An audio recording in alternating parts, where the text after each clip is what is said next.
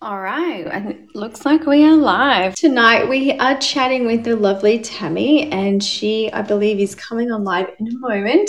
But we are going to be talking tonight. We've got an hour of power, and we're going to be talking all things mental health because tomorrow is World Mental Health Day. So, welcome, Tammy. Can you hear us okay?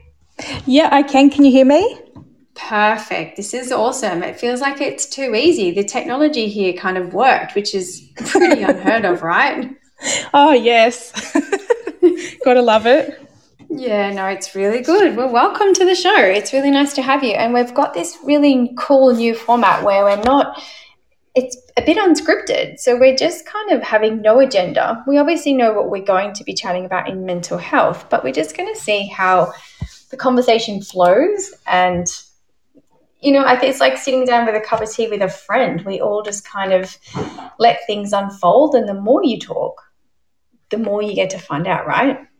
100%. yeah. So I know you're putting, your little one has just been kind of been put to bed. How about you start by telling us um, who Tammy is and your yep. journey to motherhood?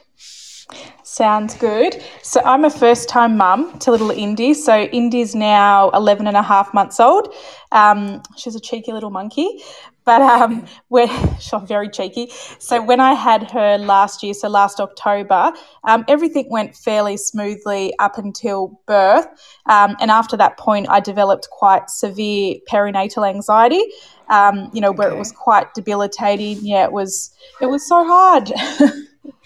Yeah, it was it was really difficult, and I guess um, you know I had challenges around feeding Indy because she hadn't developed a um, uh, like the sucking reflex, and yeah, I guess it you know sort of went on from there, and you know became quite challenging. So yeah. So we are we talking like October last year, right?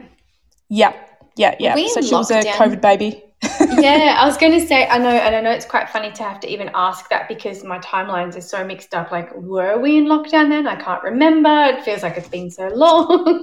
yeah, actually, no, we had just got out of lockdown, but there was still still some restrictions in place. Like I know, um, you know, for my family, it was so ridiculous, um, you know, that I had to basically have a little schedule around who could come and visit when, because you could only yeah. have one visitor a day for one hour. Um, so wow. I literally had to like schedule my family when I'm one of four kids. So somebody missed out, right? oh yeah. Oh wow, that's full on. And then when you came home, where things kind of opened up again and a bit more normal, as they say? Yeah, yeah. So when we got home, um, yeah, it was fairly normalish. Um, yeah, there wasn't really too many restrictions apart from, I guess, healthcare facilities. Um, you know, so that was all right. But I guess I really spent I, I know, like most mums, um, you know, new mums, but I really spent probably the first six weeks at home and probably the first four weeks literally in our bedroom, um, you know, just really yeah. struggling with anxiety. So, yeah. Was that something that you had ever experienced in your life prior to becoming pregnant and being a mom? So not not exactly. So I guess in hindsight, I had um, like I definitely had gone through some anxiety over the last probably so since early 2019. So there was an incident that I had to deal with in my professional life, um, and that really put significant strain on me because it basically went on for six months. Um, you know, so really okay. that's when I developed anxiety. Um, but one, but it was nothing like this. But once I had Indy and I had, I guess, slowed down, um, and you know, then I guess it really, really hit me hard. So like to the point that I struggled to sleep. I was having, you know, constant panic attacks. There was sometimes that I actually couldn't feed Indy, that I was um, like too unwell to feed her. Um, right. I think for the yeah, it was crazy. Like the first six weeks, um, like when my partner Kelvin wasn't, um, you know, home, I literally had a family member with me twenty four seven because I was afraid I'll do something wrong.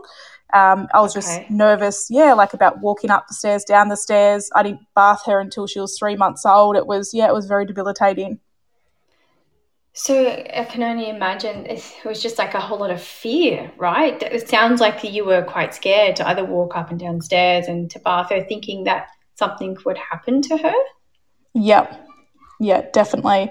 And it was just everything. Like I obsessed over everything. And I think one of the worst things was actually getting, without naming a brand, um, getting one of the um, devices, like the, um, like, you know, the sleeping, like the baby monitors.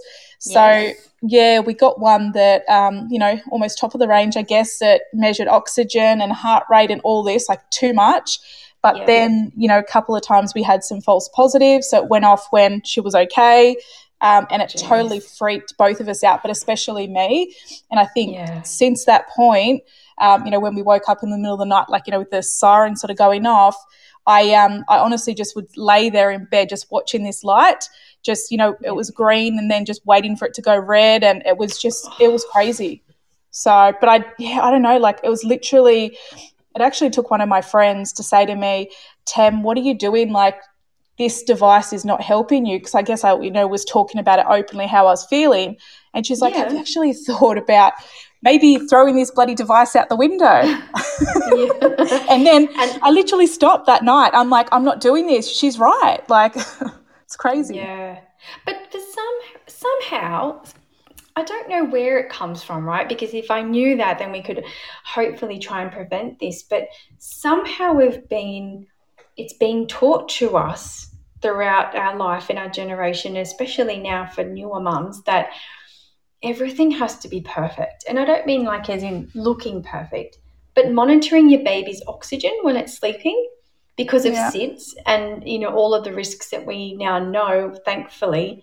But things like this, we feel like, well, we have to have it to be a good parent and to keep our child alive and safe. We have to have it. But like you said, to your detriment, it actually wasn't helpful for you.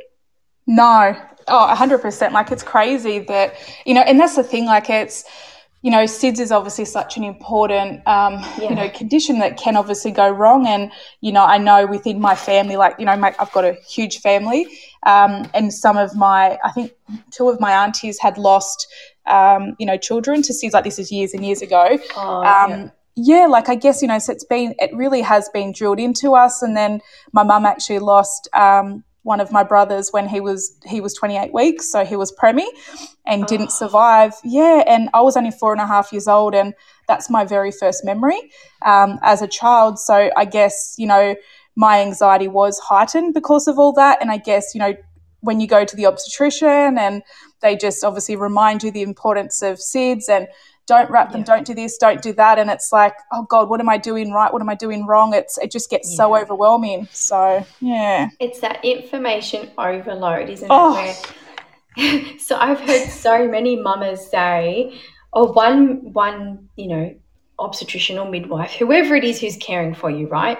One yeah. of them will say this, but then my mum will tell me this, and then I'll read it in a book and it will tell me this. And none of them quite align. And I think that's because, and I hate that saying, oh, well, everybody's different. You just have to do what's right for you. Because just like you, Tammy, you thought that that bed monitor would, was going to be the best thing. Yeah. But you didn't know. Like, how are you meant to know what was best for you until you got to that point where you were like, I can't sleep, I can't do anything because this is this monitor is going to go off you know, I remember my sister because I lived with her when my nephew was born, and he's you know a teenager now. But they had the same thing this this mat underneath the mattress. But what would happen yeah. is when you go in in the middle of the night to pick him up because he was crying or he needed a feed, if you forgot to turn it off, it went off and woke the entire house up.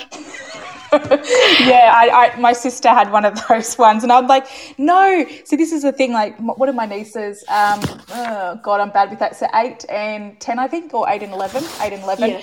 And I remember, like, I'm like, okay, you know, that's eight years ago since my sister had Lexi, so it's like we need to get, you know, something that's even, you know, more advanced. So then we look to the top of the range, like who needs oxygen? Like, oh yeah. my God. Like, I know in hindsight it's crazy, but you know, I guess when I seen this device on the internet and I'm like, you know, you think, like you said, you're doing the right thing and you don't want to then not get it because it's like, what if something did happen and it could have alerted you? But honestly, it was that was actually one of our biggest mistakes. Like that just caused yeah. so much extra anxiety. Like, yes, yeah. I was anxious before that.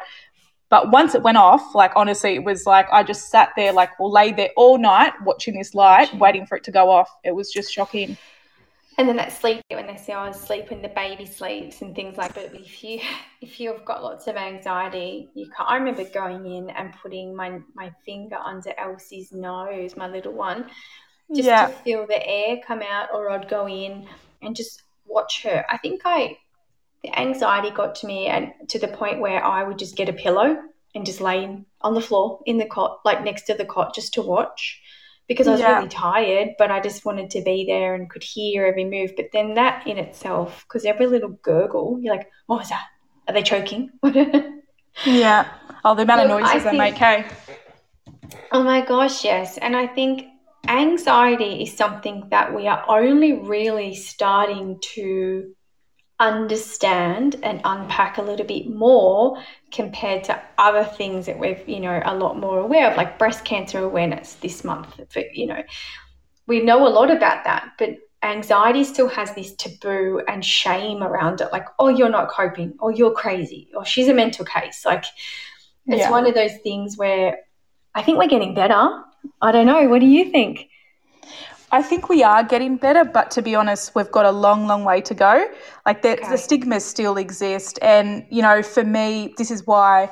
Um, so my, um, you know, so I guess I've been in you know corporate for the last 17 years and before i was going back um, to work like i'm in the senior leadership team i actually made a decision to share my story so i think yeah. it was about maybe two or three months before I decided to share my story and I was packing it. Like I, I remember telling my family and they're like, Tammy, you're crazy. Why would you share that? And I'm like, this is the whole point. People don't share this stuff. They don't share it enough.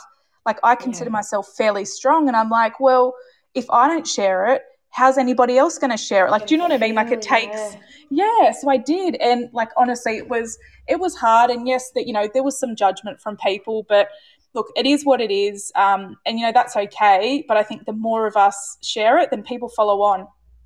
And by your story, Tammy, just to remind people who have just jumped into the call, because we kind of started a little bit early, which is totally fine, um, being this is, you know, we're trying this new format.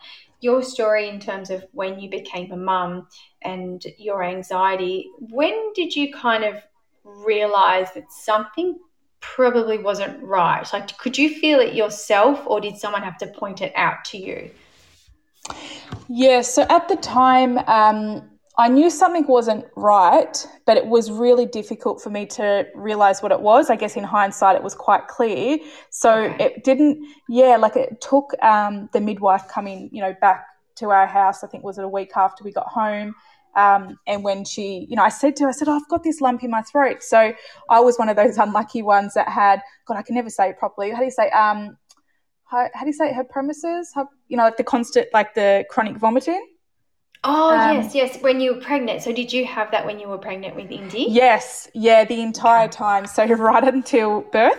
So literally, yeah. like I was still vomiting constantly until, um, yeah, I literally um, pushed her out. Um, right. Yeah, so because of all of that, like I was very, very sick all throughout pregnancy with that. So I thought, like, I felt like a lump in my throat. And I remember, I think it was a day after um, I gave birth, maybe. Yeah, that the obstetrician came around to the ward, like into my room, and it's like, oh, you know, how you doing? I'm like, oh, you know, I'm okay, but I've got this, like, you know, lump in my throat. And um, and I said, I wonder if it's because of all of the vomiting I've been doing. Like, have I done, you know, some serious damage? And then she's like, Oh, I don't, I don't know. Like, you know, I guess, um, you know, when you get home, go see your GP. And that was that. So that was literally day one. And then, you know, it took, like I said, the midwife. So I was in there for five days, or no, six days actually, because I was too anxious to go home. Like, I just couldn't get the breastfeeding thing you know, worked out and I just was so scared to go home. Um, so we stayed a bit longer. But yeah, so then once the midwife came and then I said to her about this lump in my throat and I said, I need to go see my GP. And she's like, Tammy, you know, are you sure you're not anxious? I'm like, oh, I don't know. And then so she did an assessment. Um, that's literally, you know, like the standard assessment. Yeah. And then she's like, Tammy, you're, you've got like, you know, severe anxiety. Like, you know, she did the assessment. I'm like, oh God, like now it all makes sense. I just, I don't know, I guess, you know, you become a first time mum, you just don't, even though you, you hear all about it, um, you know, about, you know, depression, like really it's more postnatal depression. I heard more of than anxiety. Um, yeah. And like I wasn't feeling down as such at that point. it was like you know anxious and i just yeah i didn't recognize it for what it was at the time but it was really clear in hindsight yeah and isn't that funny how oh look i'll share with you something it's it's people can laugh at this right but it's only once i kind of shared it with another mum she was like oh, i do that and i thought i was the only person in the world that now you can look back in hindsight and realize what some signs and symptoms were. And yep. so for me, it's picking my nose, and it's not as in not as in picking boogers out, right? It's as yep. in cleaning it. So I have this obsession with cleaning stuff when I'm feeling anxious. Everyone almost loves the fact when mummy's not that great because we get a really clean house because it's the way I can control things. And when you can't control things that happen with your body or your mind, I can clean things and they feel better. So I had this tendency when I was breastfeeding because I was struggling with it so much and I couldn't control it and I couldn't get it a latch properly. I would, with my other hand, clean out my nose with a tissue and all of that, but I would pick at it to the point where it would bleed. Yeah. And then it would dry and then I'd pick the scab because it felt dirty. So only after, which obviously we'll get into a little bit more, only after some really serious mental health support, I realized that's one of my signs. And I realized that my husband needed to know that when he sees me doing it, because I don't even know I'm doing it now, yeah. Um, that that's probably a signal that Steph is not very okay. yeah. Oh, I totally get it. And that's the thing, like it's amazing how like even like you know, I don't think it's, you know, weird at all because I guess it's only once you're in it and you become more actually not even once you're in it, it's once you're sort of coming out of it, I guess, out of the trenches that, you know, you yes. realize what's been going on. But I did a picking thing as well. So and every now and then when my anxiety spikes, like I do the same. But like I would um I remember when I was pregnant um, and again, in hindsight, I had severe anxiety all throughout pregnancy. So I really did have like, you know, perinatal, but I didn't know at the time. And I wish I did because I wouldn't probably have spiraled so badly. But anyway, um, but what I did is. had a chance to work through it, right? Oh, 100%. And it took me 12 or 12 or 13 weeks after giving birth to Indy to get mental health support because of COVID like the system was at capacity. Oh, so yes, yeah, yes. it was so crazy. And I'm like, why didn't I get picked up? And because I went through um because I went through the private system, I didn't okay. get any formal screening done. So the Cope Foundation, which now like I'm doing a little bit of work with, um, you know, stuff happening in the background with them, but um, you know, with them, they do the screening in the public system, but not in private like they have the you know screening because even for me oh. back then like the yeah like things like picking like i used to pick my lip. So like i've got photos even when i gave birth to indy yeah i just constantly picked my lips to the point that like they were dry. My mouth was obviously dry because of the anxiety as well. And i'll just constantly pick until it was like bleeding then it would like exactly what you said scab over again and do the same thing. Keep um, going, yeah yeah, like it was crazy. And then I don't pick my lips as much now, but if I'm feeling really anxious, I do pick my skin. And then yeah. like it would just, I'll just keep picking it. And it's like, oh, you just, you don't realize you're doing it in the moment though. No, you don't, right? And it's the same with um another sign for me was uh, if I wake up in the morning and I couldn't decide what to eat for breakfast because I just was so tired or maternally fatigued or anxious, right? Yeah. Um, if I couldn't decide between Vegemite and peanut butter, I would just walk away from the kitchen. And I didn't realize that I'd stopped eating for a, a long time because I was just too busy worrying about babies. That apparently that is a symptom too, just that inability inability to make a decision. Yeah.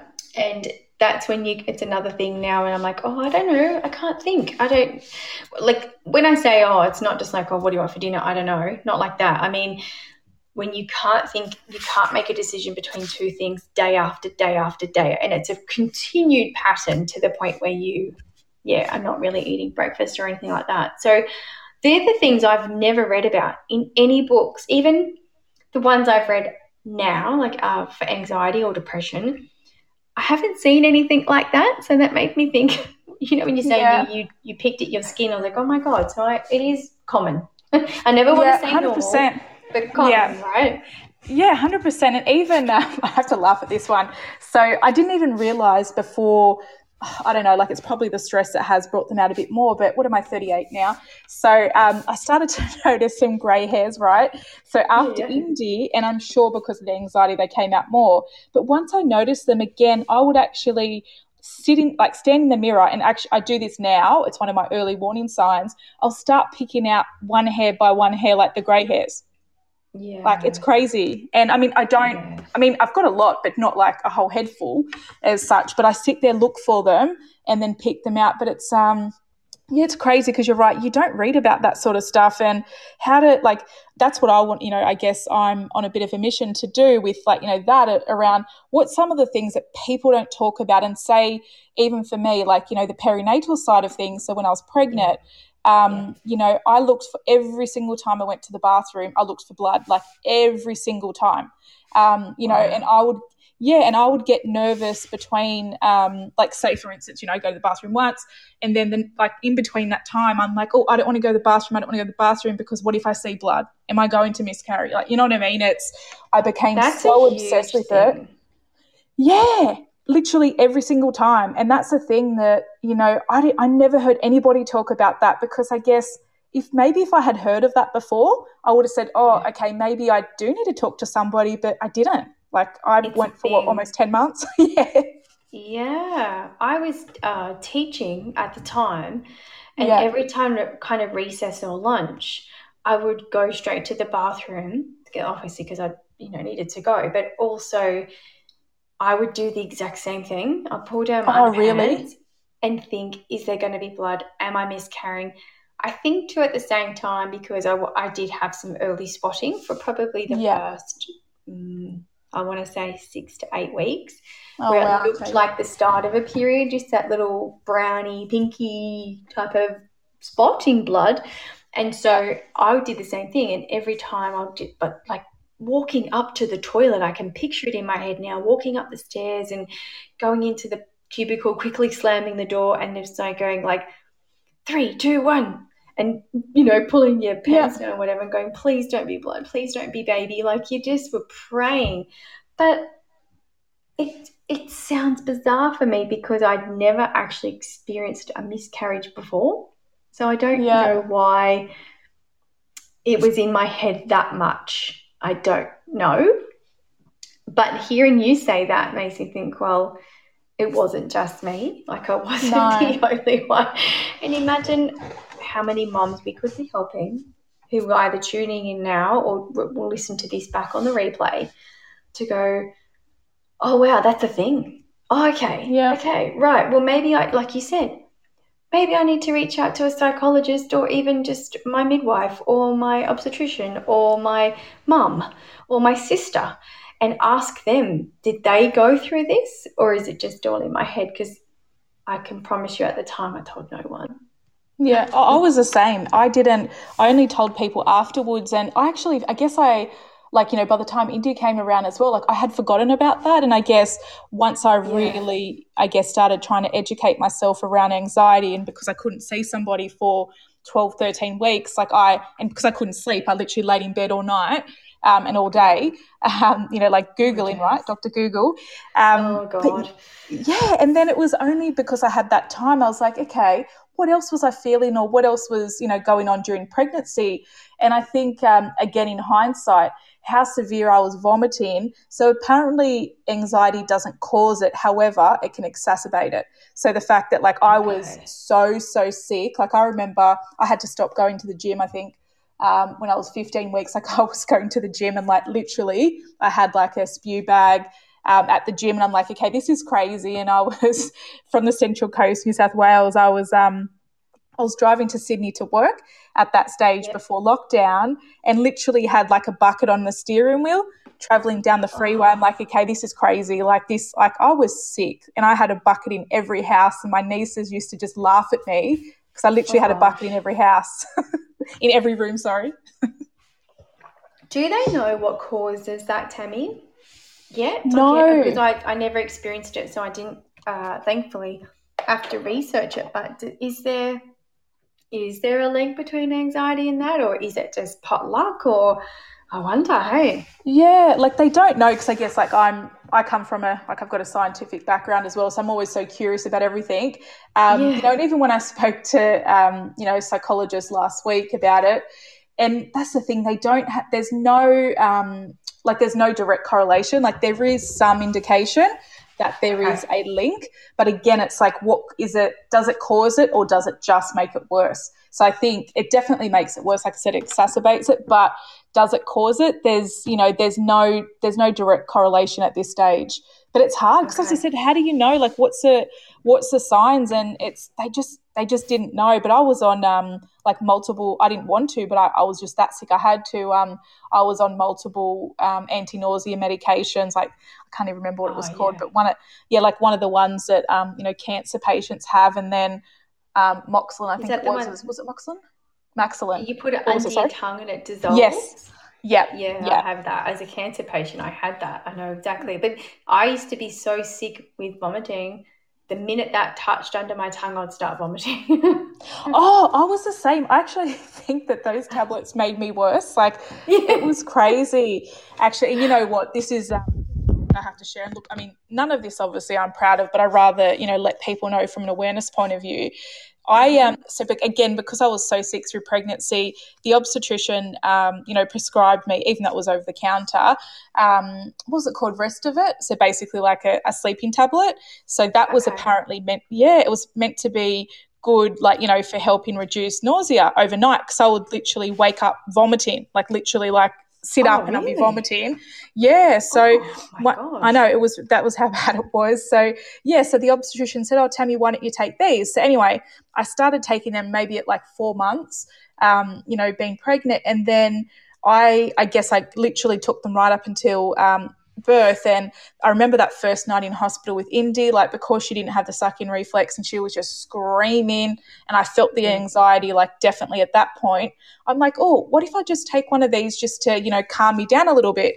I literally did not stop taking those tablets. I, I, I eased off, but I didn't stop taking them. Um, I think I was maybe six months postpartum. Like I, I literally like relied on them to sleep and seven o'clock every night, I would be because I was just that anxious. Um, yeah, I would literally be like, okay, I'm taking this sleeping tablet at seven o'clock, and I would be like counting almost every minute or every hour at least. Waiting. Yeah, for this tablet, and it's um, yeah, like it's just so tough. Like maybe it wasn't six months, maybe it was four months postpartum, but it was you know for a significant amount of months that I was relying on sleeping tablets to go to sleep, so to calm myself as well. Are they like an addictive type thing that can be uh, like have detrimental effects, or is it more kind of like a natural thing that you could easily stop if you wanted to? Well, this is the thing, right? So the obstetrician said, you know, theoretically they're not, um, you know, they weren't addictive. However, okay. my body got used to them. So although they might not, you know, from a class point of view, they're not addictive, um, you know, they are because my body couldn't I couldn't go to sleep then, like, you know, for months after that without them. Like, it was really, really difficult to wean off them. And also, um, you know, even when I spoke to my doctor at that point, I couldn't just go cold turkey and go off them because my body was just so used to them. I had to wean off. Um, and I started having some side effects, like feeling quite dizzy and just not feeling right at all when I was coming off them. Yeah. And I've, I've never taken drugs or anything like that. Um, but yeah, like I don't know. I guess it's it sounded similar to people coming off drugs. It was crazy. A bit of a calm down, and then I'm curious to find out at what point did well, I'm I'm assuming you have had professional because you just mentioned your counselor. So at what yep. point in your postpartum journey, like how old was Indy when you got that professional support in for your anxiety? Yeah. So what was it? So she was about three and a half months old when once I could finally see a mental health professional. Um, so COVID, yeah. Because of COVID, it was crazy. Like, and I that just freaked me out. Like, I remember I had a really, really severe panic attack out on our deck, um, and I just could hardly breathe. And I remember calling Panda um, you know, and chatting to them. So calling the hotline, talking to them, saying, I just don't know what to do. Like I'm, you know, having a panic attack. I need to see somebody. I need to talk to somebody. Anyway, so they talked to me on the phone. That was good. They calmed me down. The next day I went to my doctor and was like, you know, I need to see somebody. And then I started calling around, and I just couldn't believe it that, you know, literally the doctors, most of the um, specialists I was calling said, sorry, we've closed our books until February. And that was like, that was wow. the start of November. And I'm like, but how like no you can't i'm like what are you know what are people what are other people doing like i guess i yeah. was bad but i also know that there would have been people worse than me if that makes sense and i'm like how are people surviving and i just could not understand and i guess that's when um so in between that time so like i said it was about 12 13 weeks when i seen it until i could see a psychologist. But in between time i did manage to get in to see a perinatal counselor like i did a hell of a lot of research to try and find out who else could i see so I did get to see yeah, to somebody, right. which was good, like to talk. But I also then um, I wasn't really too woo woo before. Not that I am much now, but I still I actually start to love it a bit. Um, but I actually what I did is I went to Mama's Circle. So I, I was like, okay, what else oh, could yeah. I do to try and help me. Yes, I went. I'd never been to one of those sort of things before, so I went to a mama's circle. Um, what else did I do? Oh, I went to an osteopath who is like a um, does inner healing. So she's again quite woo woo. Like I did different things like that like that did make me feel good. Med- yeah.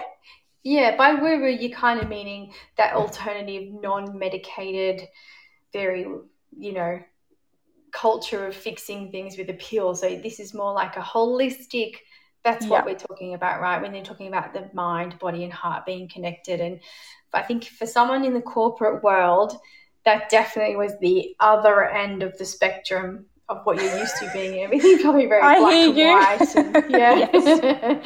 um, maybe just explain to us if you can, just a little bit in like a couple of sentences, what is a mama's circle for those who have no idea what it is? Yeah, it's um oh, it's just the most powerful thing. So the one that I went to, so yeah, I guess you go to um, you know a space where a facilitator literally is holding space for a group of um, women. In this mm-hmm. in this um, you know instance, it was just mums. So it was a mama circle. So yeah, women you know join that nobody knows each other generally. Um, you literally sit in a circle. Um, yeah quite casual, have some, you know, herbal teas or whatever. And I guess it's, um, yeah, like there's a little bit of an altar in the center just to calm you. Like you can use some oils. And then it's, um, yes, I guess it's just you go around the circle generally and just say how you're feeling, what's on your mind. So really highs and lows, but um, most people including me, um, you know, would talk mainly about the mm-hmm. lows. Like I, I used to laugh yeah. though because my partner, he would be like, "Oh, Tam, you're go into crying circle," because I couldn't even though I was. yes even though even though like i had such severe anxiety i couldn't cry and i didn't cry and then oh, but once yeah. i went to the circle i literally just like bawled my eyes out and then so i come home and he's like did you cry again i'm like yes but no it's yeah, it was good though, because that's the whole thing, right? That you want to release that energy and release that emotion. And it's just the yes. most powerful thing, like being in the circle where you don't, like, if so somebody like myself, you know, I'd be breaking down crying, like sometimes, like, you know, quite, you know, out of control crying. Um, and you don't go up to that person, you don't hug them, you just sit there and you hold space for them. So I think that's the whole, you know, point of it. You don't want, like, you want those tears to, you know, hit their chin, like hit their, hit to their lip, coming. hit the chin. Yeah. Yeah. Yeah. Rather than trying to stop them and fix them. Exactly, and I think that's you know one of the challenges with um, our society, right? Like the conditioning that you know you can't if you cry or you know you're you're a wimp or you're a drama queen, but emotion mm-hmm. is good, and you know tears are good, and it's healthy, and you want to release that energy and the trauma. So that's something that you know I'm really mindful with Indy as well. That you know with my little yeah. one, I don't want her to feel like as if she needs to suppress her emotions because I know that I've suppressed my emotions my whole life and being in the corporate world, like you do become very, very conditioned that you have to act a certain way. Yeah, like be really tough and you know, senior leadership, like senior leader, and you, yeah, like there's so many, um, you know, expectations and pressures on you, and it's just, I just want Indy just to be, feel what she, you know, feel the feels. Yeah, and I think as parents, we are probably seeing a bit more of a shift in that now too, because you think about when you're a child and you fell over and you felt really hurt the first thing that your caregiver did for you was whack a band aid on it, like a literal band aid, to say, yes. there you go, you can't see the bleeding, shh, shh, shh you're okay. Yeah. because they love you. Not it wasn't because they wanted to shush you because that's the way their parents taught them or you know that's the way they felt they could show love and to protect you and say it's okay was to put a band-aid on it and then distract you. Oh, he's a lolly or oh, look at that silly thing or naughty chair, whatever it was. And I have found I did the exact same thing with my kids for years and years until recently where I've learned similar to what you were saying about letting children feel that emotion. And, and so now, even tonight, my son cried, something happened to him, and he cried, and I just held him really tight. I didn't shush him, I didn't rock him, I didn't say, here, have a band aid. I mean, he wasn't bleeding, but I didn't say, yeah. here, have a band aid. You're okay. Stop crying. It's okay now. I just held him on my lap. That's it. Yeah. Really simple stuff. And the more I learn, the more I realize I know nothing about parenting. None of us do, right? Like, oh, and this is a whole thing that because I come from quality assurance, so it's really process driven, you know, procedures, yeah. policies. Like, this is a whole thing. When Indy came out, it's like, but I don't know how to look after this child. Like, where's the manual? Where's the procedure? It's, um, yeah, still to this day, it's like, you know, we're all winging it, right? We're doing the best we can. yeah. Yeah. And that's it. And, and also just, just learning along the way, yeah. I think, is, is nice to know that we don't have to know it all just because we're the, the parent. And just because we've read a couple of books, we don't have to know it all. Um, and I think that's part of a lot of the mental health and anxiety for me is because I was always such a perfectionist and yeah. have learned children thankfully have helped me learn that it doesn't serve me well some people it might that's the thing if that's your jam go for it um, but I always loved it. I always thought I thrived on it. And then, probably in retrospect, it just made me come unstuck. If it's become, you know, like the like glues come unstuck, and then you think you're going crazy. Yeah, um, hundred percent. I'm a so recovering I, perfectionist over here as well. yeah. Do you know what our new motto is, Tammy? Our new motto in our family home, and it's really working well for us, especially in lockdown, is that good is good enough. So Aww, if something isn't perfect and it's good, then guess what? It's good. Leave it at that. yeah. Yeah. So my so in the past, right? Here's a perfect example. In the past, my thing is to be a successful person, you wake up and you get out of bed and you make your bed immediately and then you start your day. That's just been my thing always. Yeah. And my daughter's done the same thing, but she's she's she's only five, but she makes her own bed and she has for for, for as long as I've known because she sees mummy do it, right? Yeah. But I'd always go in after she'd made her bed, and I would fix it and I would make it perfect and I'd get all the creases out. Now I just leave it. And guess what? When she gets in, it's the same bloody bed. It didn't change yeah. if the blankets were not perfect or not, and she still goes to sleep, and it's still really comfortable. So good. See where that is good. It's good enough. Yeah. Because it takes the stress out of me from going, oh God, I have to go in there and make the bed again. And I've already got so many things to do, and it's really hard on my body physically to make her bed. And but now I just let her go for it, and it's okay. And I haven't died from it and I'm okay no. with it. Everyone's happier. And they're the things about I think it's really good that we're talking about this for World, World Mental Health Day tomorrow is that small wins along the way like that eventually become a bigger picture of winning this mental health struggle. Yeah, definitely. I agree with that. And, you know, for me, like one of my biggest challenges at the moment with my mental health is actually emotional eating. Um, mm-hmm. And again, in hindsight, it has been my entire life. I have literally, okay. like my yeah, my wardrobe's crazy. It's like almost, um, you know, say size ten right through to size sixteen, which I'm basically that now. Um. And I would lose so like say yeah lose 25 kilos put 25 kilos back on like over cycles of years and yeah. it's only, yeah, it's only once I, um, you know, went through this severe anxiety after having Indy that I actually was aware of what I was doing.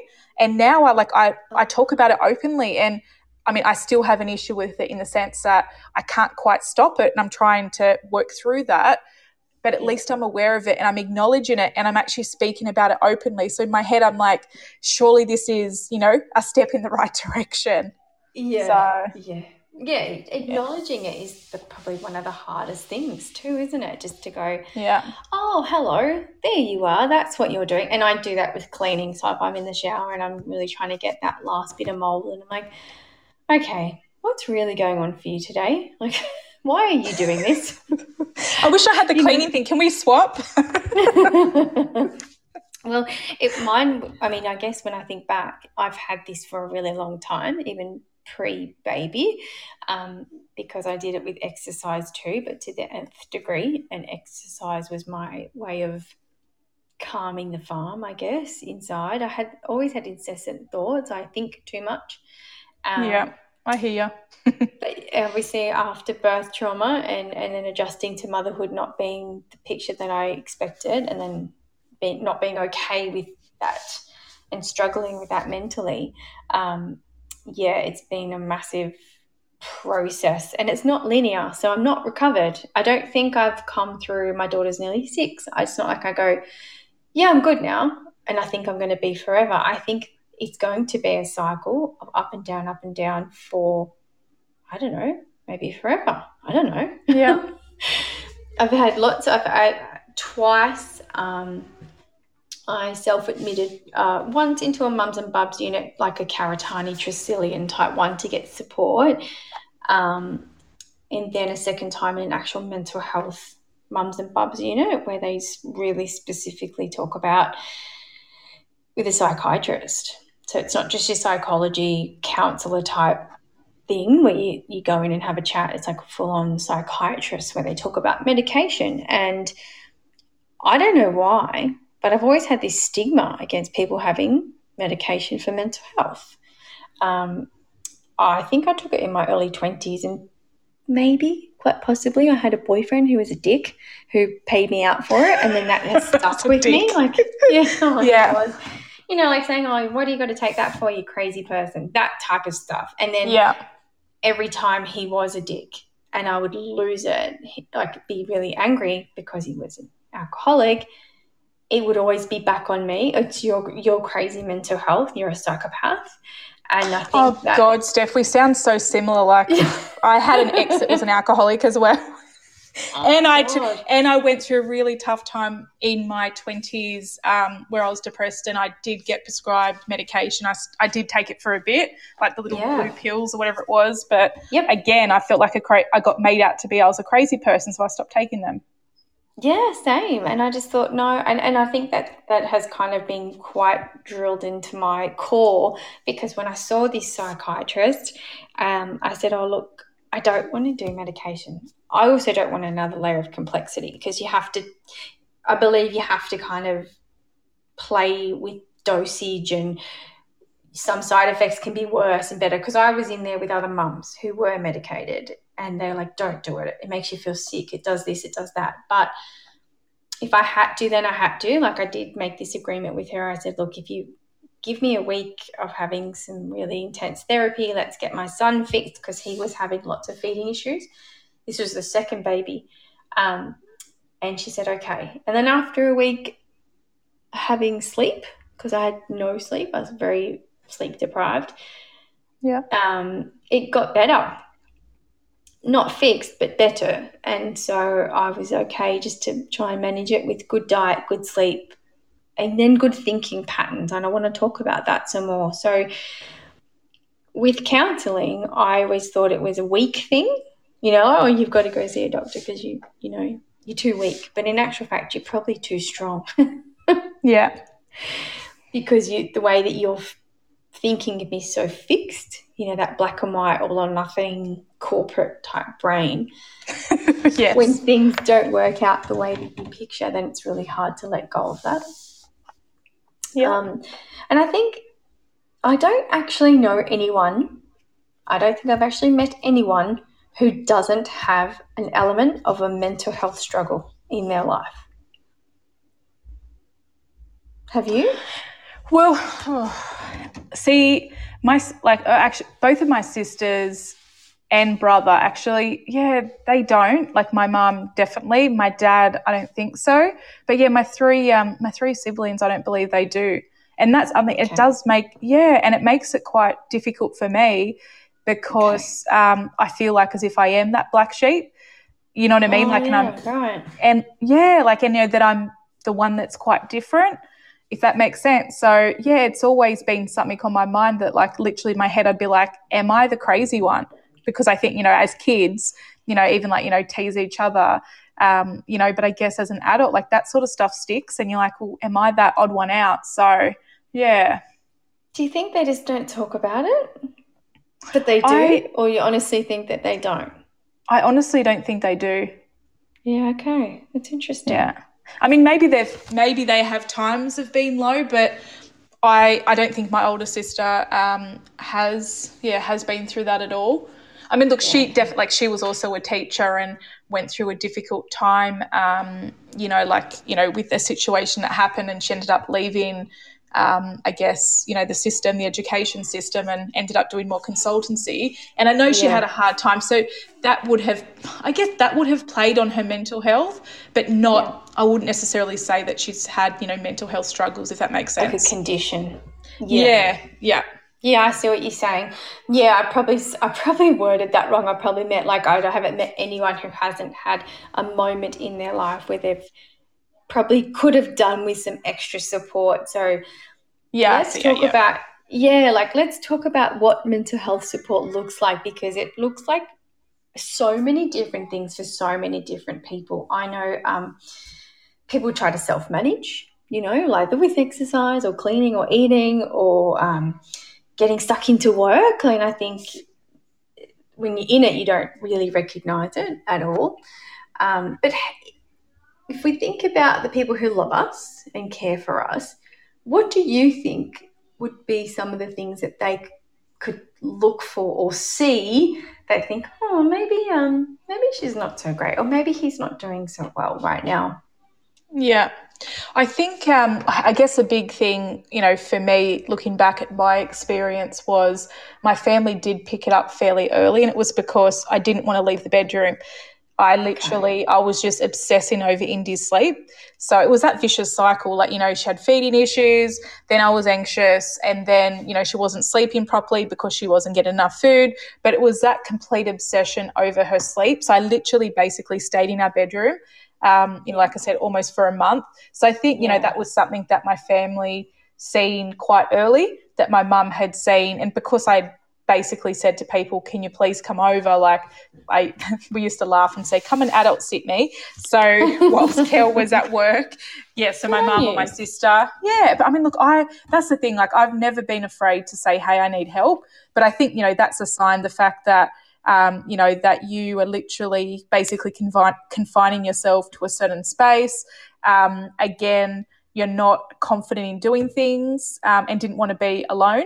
So that was, you know, definitely me. And, you know, my partner, um, he's actually going through quite severe um, mental health challenges as well. And basically, he did two months after me. So he was okay beforehand. But again, something happened, um, you know, in his personal life, I guess. And unfortunately, whilst I was going through anxiety, he ended up um, going through really severe depression, and he's still actually trying, you know, trying to get through it.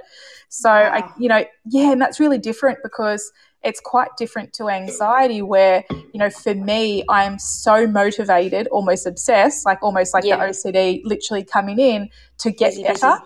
yeah like busy like you know focusing on so many other things and just go go go like agitated where you know i guess i look at him and he's like so severely and deeply depressed that struggles to get out of bed struggles to oh. be happy and like it's yeah like it's it's literally almost like the opposite it's um I don't think I've ever been that deeply depressed. Like, yes, I was definitely, I, I did go through a bout of depression, um, like similar to you, the early 20s.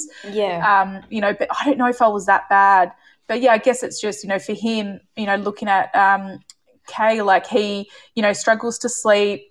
You can see like he doesn't eat. Like it's like I have the opposite, like emotional eating. So I overeat, and he does.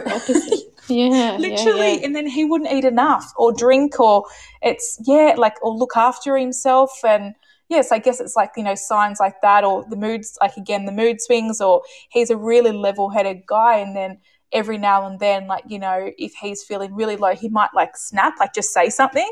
And I'm like, yeah. oh, like, you know, you've got tone type things. So for me, that's a sign that he's not quite right. And I mean, I know it anyway. But yeah. yes, I guess it's like little things like that.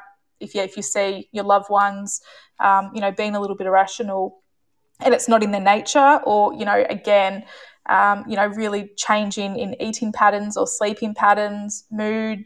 You know, he used to run and basically he's now stopped doing all exercise. He's just, yeah, like oh, not motivated. Yeah, it's really tough. That's so tough, especially from someone in, who's had exercise background. Yeah. Because it gives you those natural endorphins. It makes you literally feel better. I've never gone out and exercised and come back and went, oh, I feel shit you always come yeah. back feeling, yeah, I feel way better, or yeah, that was good for me. I don't, eh, that breathing, like they talk about that in exercise all the time, that constant, the deep breath you have to get when you exert that amount of energy, and then the endorphins in the front part of your brain. It's almost like as you run, they build up in the bank, and then you've got some to sustain you throughout the day. If he's not running, then they're not replenishing themselves, are they? No, and that's a and that's the whole thing, right? It's that vicious cycle, I guess, similar but different to anxiety, where you know, like for depression, that you just don't have the motivation to do it, even though he yeah. knows that it It'd would be, be good for him, but he physically can't. You know, he just cannot do it. Like, just to be mm. honest, sometimes like he has such debilitating migraines that you know, standing up sometimes is a struggle.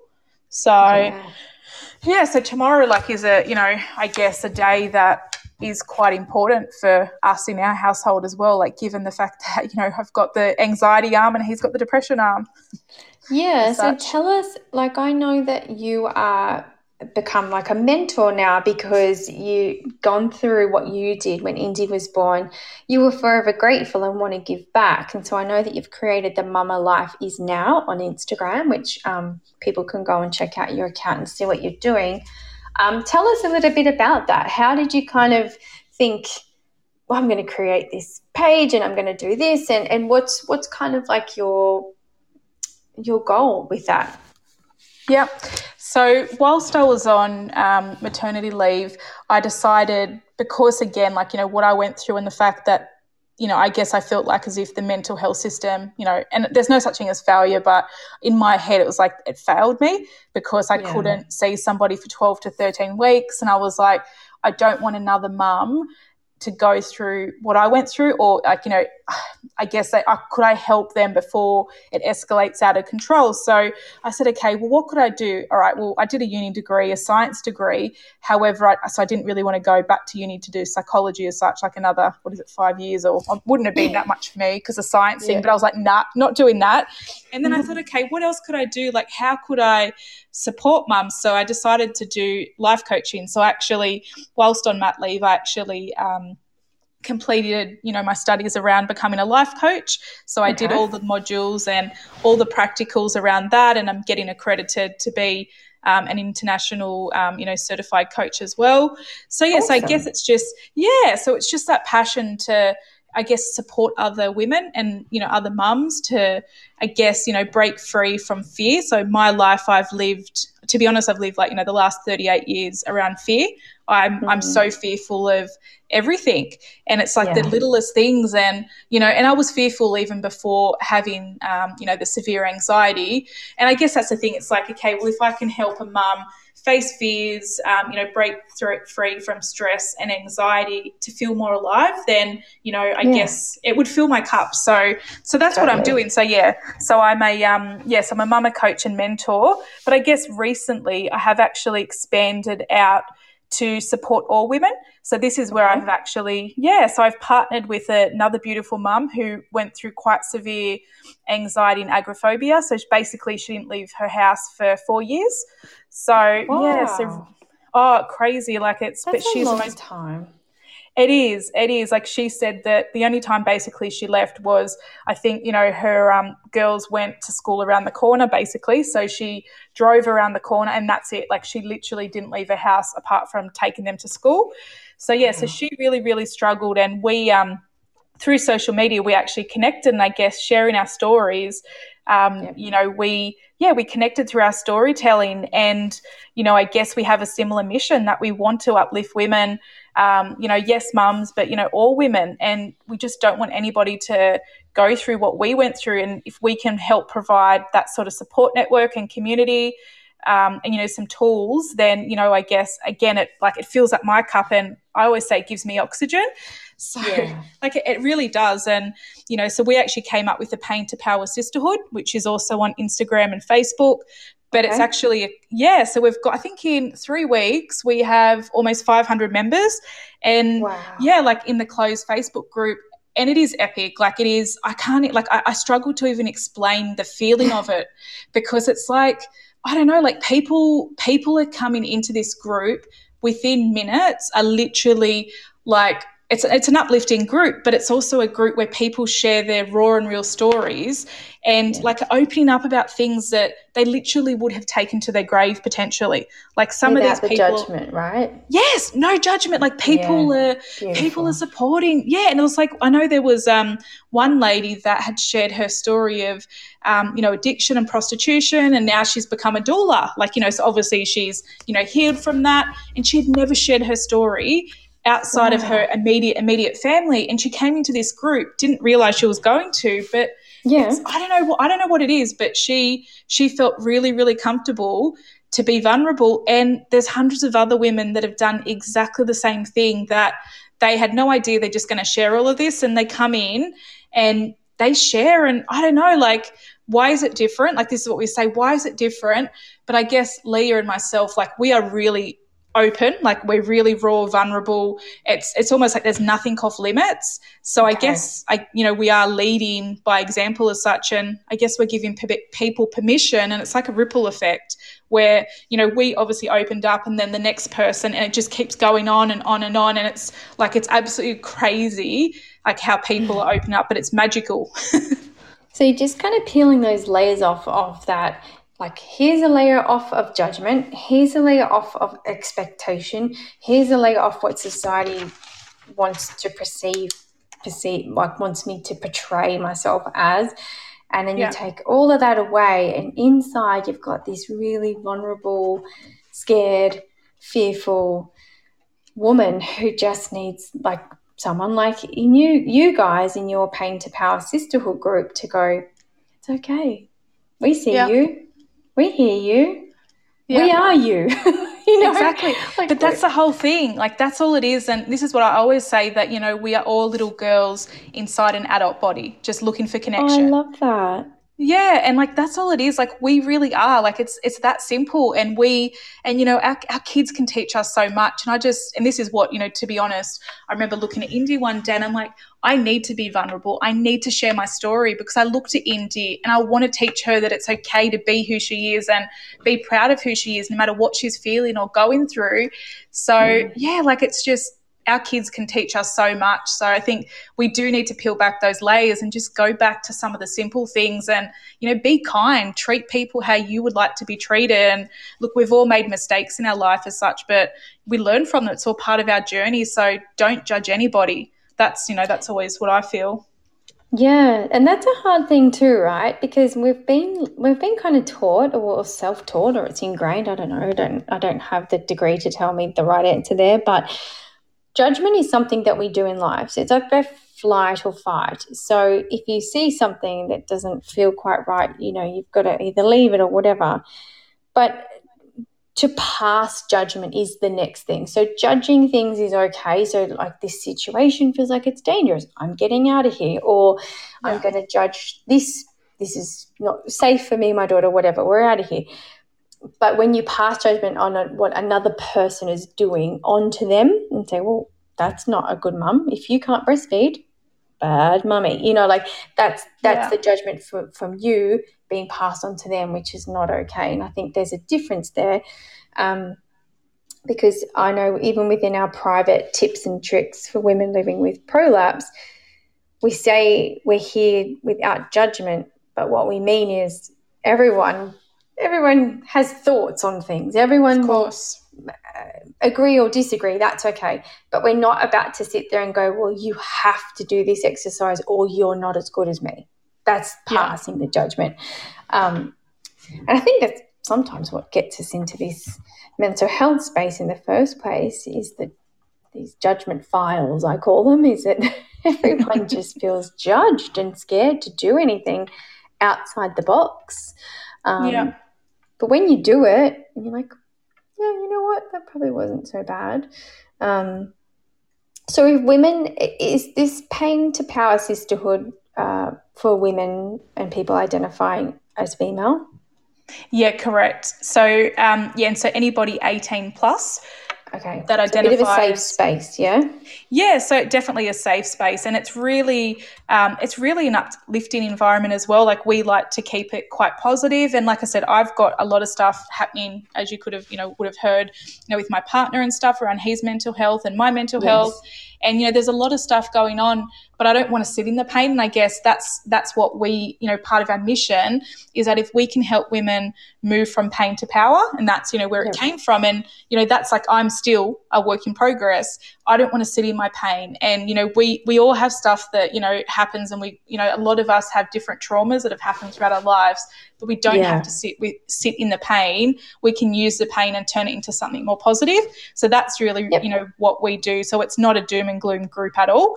Um, yes, there's real conversations, but it's very much uplifting.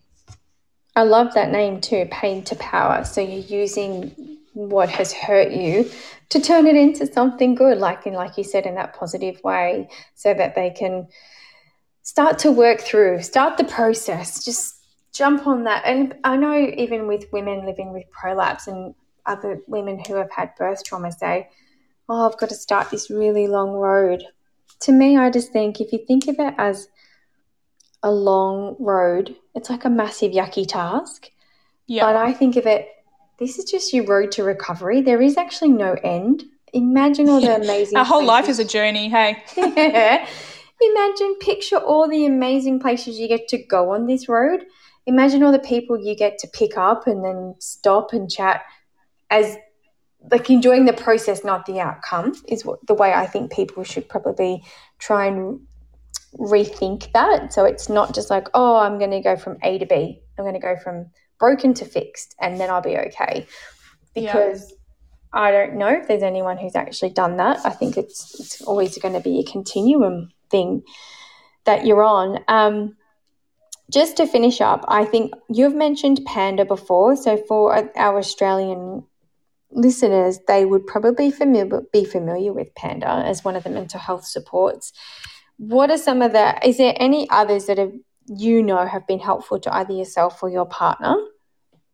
Yeah, so the Gidget Foundation, um, you know, mm-hmm. they're an amazing um, charity as well around um, perinatal mental health. So they're really fantastic, and I've actually become a um, Gidget Angel. So I'm again, you know, quite a big advocate for them. Um, yeah, so they've been quite good. Um, Beyond Blue, again, um, you know, they offer a great great support as well. Like a, um, you know, that's again a hotline, so they're quite good. And phone. what was that? Sorry. You can just ring up on the phone, like it doesn't have to yeah. be a face to face. I think some of them are twenty four hours too. There's lifelines twenty four hours. Twenty four hours. Yep. Yeah, and I think um, I'm pretty sure Beyond Blue is as well. Um, you know, they're quite good. And then for me, um, one of the ones I absolutely love because it's really simple messaging, and you know, again, coming from that corporate world, you know, are you yeah. okay? Like I love yeah. that. Like it's just such a simple concept where you know again um, you know it's, it's just easy, easy for everybody to understand and just to have that simple conversation. Are you okay? And obviously this year it was are you okay? Are you really okay? You know don't just stop it. Are you okay? And if you're not prepared for somebody to say actually i'm not then maybe it's not the right time to actually ask that question because you need to be prepared to look at the different signs when maybe they aren't okay. Like you can't just say, yeah. okay, yep, I asked the question, I've done my job. Like that's not, you know, that's not what they need. And that's funny because Are You OK Day was just last month here in Australia. And I know that a lot of people do ask on the day, Are you okay? And then quite often people go, Yeah, but what about tomorrow? Yeah. what about the next day? What about in three weeks? Maybe you can ask me. I think it's really hard even to answer that when people say, Are you okay? I think our It's like that. Hi, how are you? Yeah, good. How are you? In the UK, they say instead of saying hi, how are you, they go, "You're right. Yeah, you're you're right." As if they're telling you you're all right. Um, yeah. We don't kind of do that until we give ourselves opportunity to sit down. I find personally, Tammy, that when you sit down with a cup of tea across the table from someone, or just like a hot beverage of some sort, you can't be on the run, you can't be on the rush, you can't be on your phone. You sit down and you're like, So, what's been happening? Tell me, what did you do last weekend? And you start the conversations in a different way. Probably about the eighth question in, you get to know how someone really is because they're yeah. like, actually, yeah, this happened and I'm really shit. Um, you know, I'm not feeling great about this. I don't know what to do with this. Can you give me some help? And so it's about giving people time, I think. Yeah, definitely. Messaging time and space. Me, yes. Messaging me on my phone, hi, I know we haven't spoken for two years. How are you? The response you're going to get is, yeah, good. Yeah, good. Yeah. You're not going to say, oh, by the way, I haven't spoken for two years and I'm now a basket case as such and I'm getting therapy and blah, blah, blah, blah. yeah. Or like I could really do with where have you been or, you know, or whatever, whatever it is. But it's, um, yeah, I think if we are trying to make a difference in this World Mental Health Day, once things do open up in the world, ask someone potentially to grab a cuppa with you. Hey, do you want to go for a coffee? We'll go for a coffee and a walk. And then you're not going with an agenda to say, how are you really? But it might go there and it might be, it might be worth looking at the Are You OK Day website because you're right. When you ask someone and they give you the answer going, no, I'm really shit, you're like, oh, what do I do with that? I don't know. I yeah. don't know what to do with that. What's the next step? yeah. So you get some tools and you get some tips and you become you go into a conversation pretty armed and you're like, yeah, right, okay, so if they say that they're not okay, maybe I could suggest A, B, C, or D, right? Yeah. Maybe you don't have to suggest anything at all, just like the kids. We just have to be there and just to go, okay, I hear you. Yeah. I'm Can I help that, you yeah. with that in any way? Not try to fire off suggestions, or maybe you need this and maybe you need that. You could just say, um, you know, can I help you with that? Yeah. something. I don't know. I just think just continuing those conversations. And then, uh, you know, one tip I find really helpful is to say to that person when someone has opened up to you and said, I'm not okay. Yeah. I think at the very end, you say to them, Do you mind if I check back in with you in about a week's time? Because then you're giving us, you're letting that person be prepared to know that someone's going to check back in on you. Because if you get worse, you're going to need it.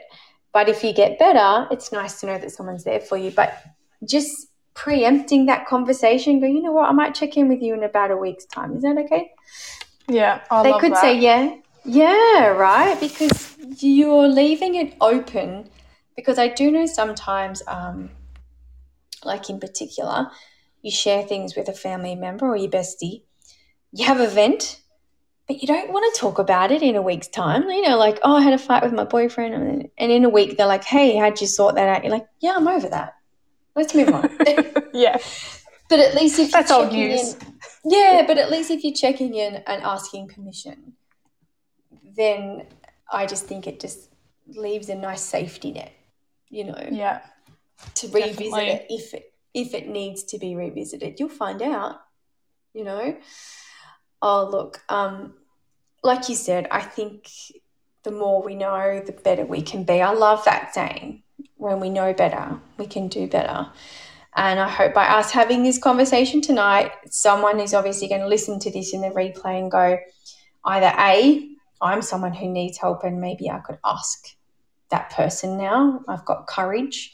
Or B, I'm a support person and maybe I know how to support my friend, my loved one better. Let's hope. Yeah. Exactly, 100%. And just just before we go as well, so something that, um, you know, we're doing tomorrow. So again, within the oh, Pain yeah. to Power Sisterhood. So yeah, so one of our, um, one of the beautiful members of our sisterhood that we've become, you know, quite good friends with, she actually lost her husband to mental health. So he committed suicide, unfortunately, some years back. Um, okay. And she's, yeah, and so she's really, really struggled to process that and to talk about it openly. So, sure. um, so through connecting with the group, she is now talking about it, and she came up with the slogan um, "Fragile and Strong."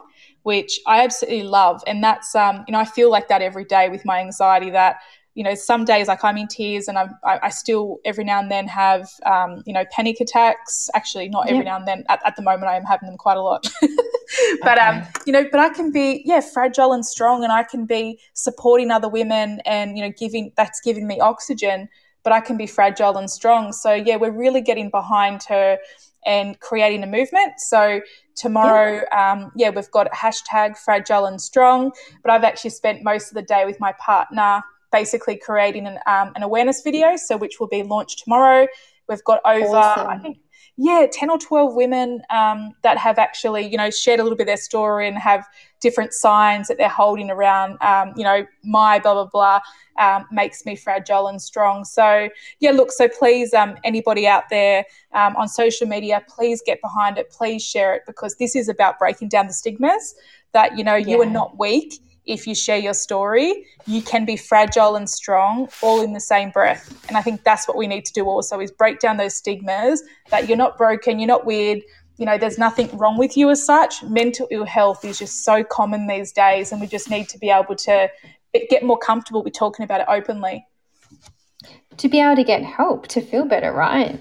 Like, 100%. yeah, obviously everyone wants to feel better. And I think that's lovely. If you share that with us, um, we will also can post it. And so the hashtag is um, brave and sorry, remind me what fragile and strong. Fragile hashtag. and strong, not yeah, not brave and strong. Fragile and strong, which is just a great way to think about it because to look at us, to look at you and I right now, people would see photos on social media with our babies and think, oh wow, they've got it all together. They're amazing. They're really normal. Like I hate saying they're normal, but they like, they look like common people. Yeah. Yeah. But then they don't see the fragility underneath. And that no. that side of us I think is um really good to share because then it makes other people feel not alone. Exactly, hundred percent. Like I've, and I, you know, I decided to share not not all the sympathy at all, but you know, some videos like where I'm literally like upset. Like I'm really upset and I got shingles recently because of the stress and I couldn't hold Indy oh, for 11 days. Yeah, like it was crazy. So because of the risk of giving her chickenpox, I couldn't hold her. And, oh. you know, for oh. me, yeah, like I did a video like when, you know, just talking about how I felt. And I'm like, you know what? We need to put more of this out there because it's, you know, we are all human and you know it's what's what does really like you said what does normal mean so for me yeah. it's like you know what i'm going to put it out there and i didn't care about the judgment that i didn't i mean i didn't get any judgment directly and i'm sure some people like why did you put that up there i did it for awareness so people that are going through something some pain that they know that they're not alone yeah, that's really brave of you to do that because you were probably scared to do that, but did it anyway. That's awesome. Yeah, 100%. That's and you know what? The people who will say something will always probably were going to say something anyway, and you've just got to let them keep that to, like as in somehow block that out and just let them go. Well, that was their thing. You're not my people. That's okay. Whatever. Yeah, hundred percent. I can't, I can't change you, but I can change everyone else here who's who might be affected. So that's awesome. Oh wow, that's so good. And I'm so glad. Thank you for being so open and honest and vulnerable and brave all at the same time tonight. We've really enjoyed to learn about your story and what the amazing things you're doing with, you know, Pain to Power Sisterhood and Mumma Life is now. So I really hope people get not only behind you in what you're doing, but also feel welcome to join your group and be part of that too. 100%. Everyone's welcome. Awesome, awesome, awesome. Thank you so much, Tammy. We've enjoyed chatting. I hope we can come back again because we're actually thinking about trialing this Women's Hour of Power probably once a month. And so it's just nice to get on with no agenda, have a chat, feel good, have a cup of tea or a glass of wine, whatever it is, in the hope that we can help others as well. So, um, yeah, I hope you have a lovely night and we shall catch up you with you again soon. Sounds Bye. good. Thank you so much. Thanks, Steph. Bye. See everyone. Bye.